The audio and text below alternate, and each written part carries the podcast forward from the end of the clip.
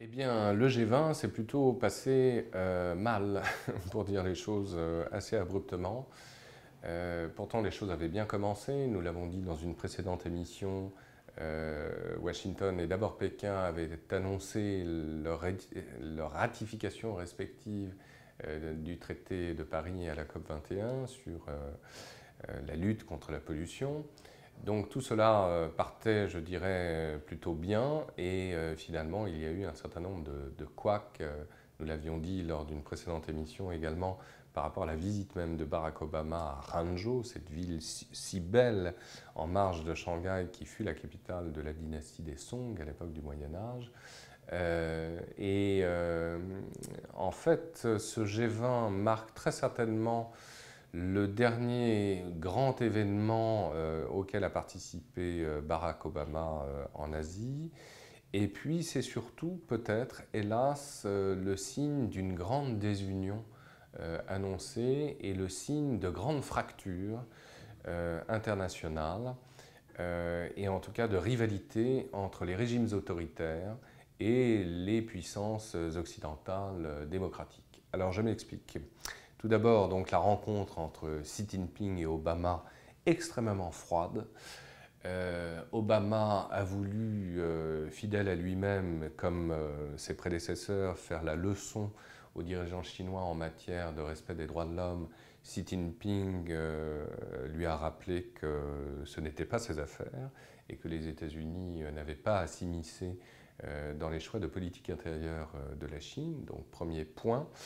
Euh, le deuxième, euh, Barack Obama euh, appelait son interlocuteur à un peu plus de hauteur sur la question des contentieux dans le sud de la mer de Chine opposant les États-Unis à leurs alliés.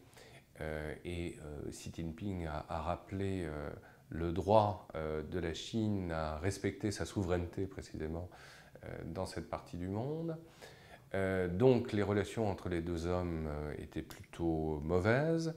Et puis les échanges se sont poursuivis, cette fois-ci entre Barack Obama et Vladimir Poutine. Et euh, les images que l'on vous montre parlent d'elles-mêmes, c'est-à-dire que le, regard échangé entre les deux hommes est un regard qui fait peur véritablement. Barack Obama a rappelé là encore d'une manière assez, euh, je dirais, abrupte, euh, la nécessité pour Moscou de respecter euh, les accords de Minsk, ce à quoi Vladimir Poutine a dit qu'il fallait avant tout lever les sanctions économiques qui étaient imposées contre la Russie. Donc on voit bien qu'on était véritablement dans un blocage. Hein. Et puis, euh, la grande nouveauté, bien sûr, c'est euh, la position même de la Turquie et de son dirigeant, Erdogan, qui était présent. Et euh, Barack Obama, donc, a voulu faire la leçon à Erdogan. Et Erdogan a rappelé ceci tous les terrorismes se valent et sont également dangereux, c'est-à-dire une manière de rappeler à Barack Obama les Turcs euh, ont des choix euh, souverains et peuvent frapper à loisir à la fois les Kurdes, mais aussi euh, les forces qui sont rivales sur les territoires syriens en s'invitant même dans le conflit syrien. Bref, à tout point de vue, Barack Obama s'est opposé à des murs, véritablement. Et on voit bien qu'il y a là une forme de coalition des régimes autoritaires euh, et pourquoi pas, même, même si cela peut paraître euh, prématuré, une sorte d'axe euh, Pékin, Moscou, Ankara, en passant d'ailleurs par Téhéran, une sorte de glacis eurasien qui se formerait contre les États-Unis et leurs alliés. et ces rivalités précisément entre l'Occident démocratique et ces régimes autoritaires euh, s'est poursuivi à travers d'autres rencontres euh, ô combien euh, symptomatiques et révélatrices justement de ces tensions, notamment Juncker pour l'Union européenne dans ses échanges avec Xi Jinping, le président chinois.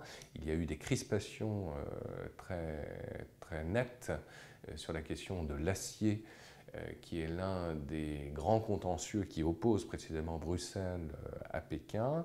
Et dans les pays, euh, je dirais, géographiquement proches, telle que l'Australie, mais distante en revanche sur le plan idéologique parce que alliée des États-Unis, eh l'Australie a clairement fait savoir euh, aux dirigeants chinois que les dispositifs économiques euh, de l'Australie seraient protectionnistes contre précisément les intérêts euh, chinois.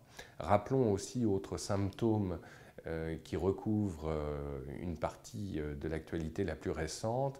le Brexit s'est invité indirectement aux tables de négociation de ce G20 puisque les tensions avec Londres était également palpable euh, entre les dirigeants chinois et les dirigeants britanniques, puisque euh, on évoquait euh, l'éventuelle fin d'une coopération dans le domaine du nucléaire.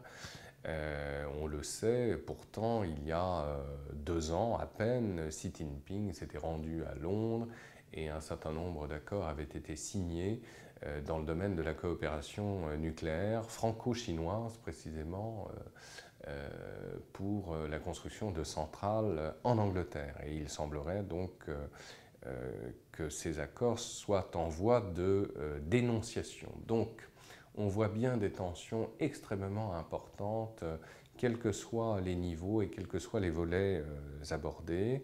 À ceci s'ajoute, euh, rappelons-le, et cela fera très certainement l'objet d'une prochaine émission euh, de Stratpol, euh, que l'ensemble de la région s'embrase dans l'achat d'armement. Il y a un élan militariste extrêmement préoccupant.